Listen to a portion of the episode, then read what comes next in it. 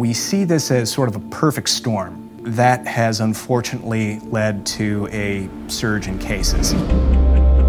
I'm Cody Broadway, an NBCLX storyteller. In September 2021, my hometown of San Angelo, Texas, was named the fastest growing Texas city. For COVID 19 cases, and with that, sickness and death. The deaths are certainly concerning. We had five more deaths yesterday. We still have a battle here. This disease is way worse than the numbers, and unfortunately, we're, we're just keeping score by the people that live or die. And like much of the country, in San Angelo, the pandemic is now political. It's about the virus and values, and it's splitting neighbor against neighbor, friend versus friend. To some, it's a fight for personal freedom.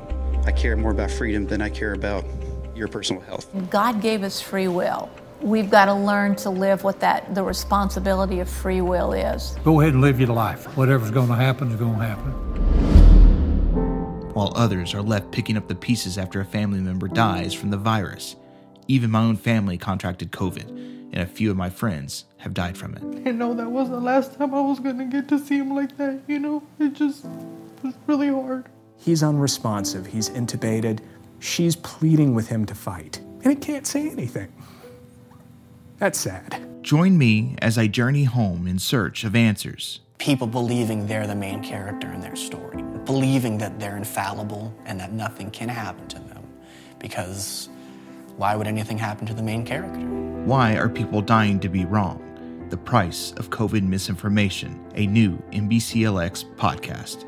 People disagree with what is the true and correct way to mitigate the spread of this disease you want to cry. I mean, you hurt for that.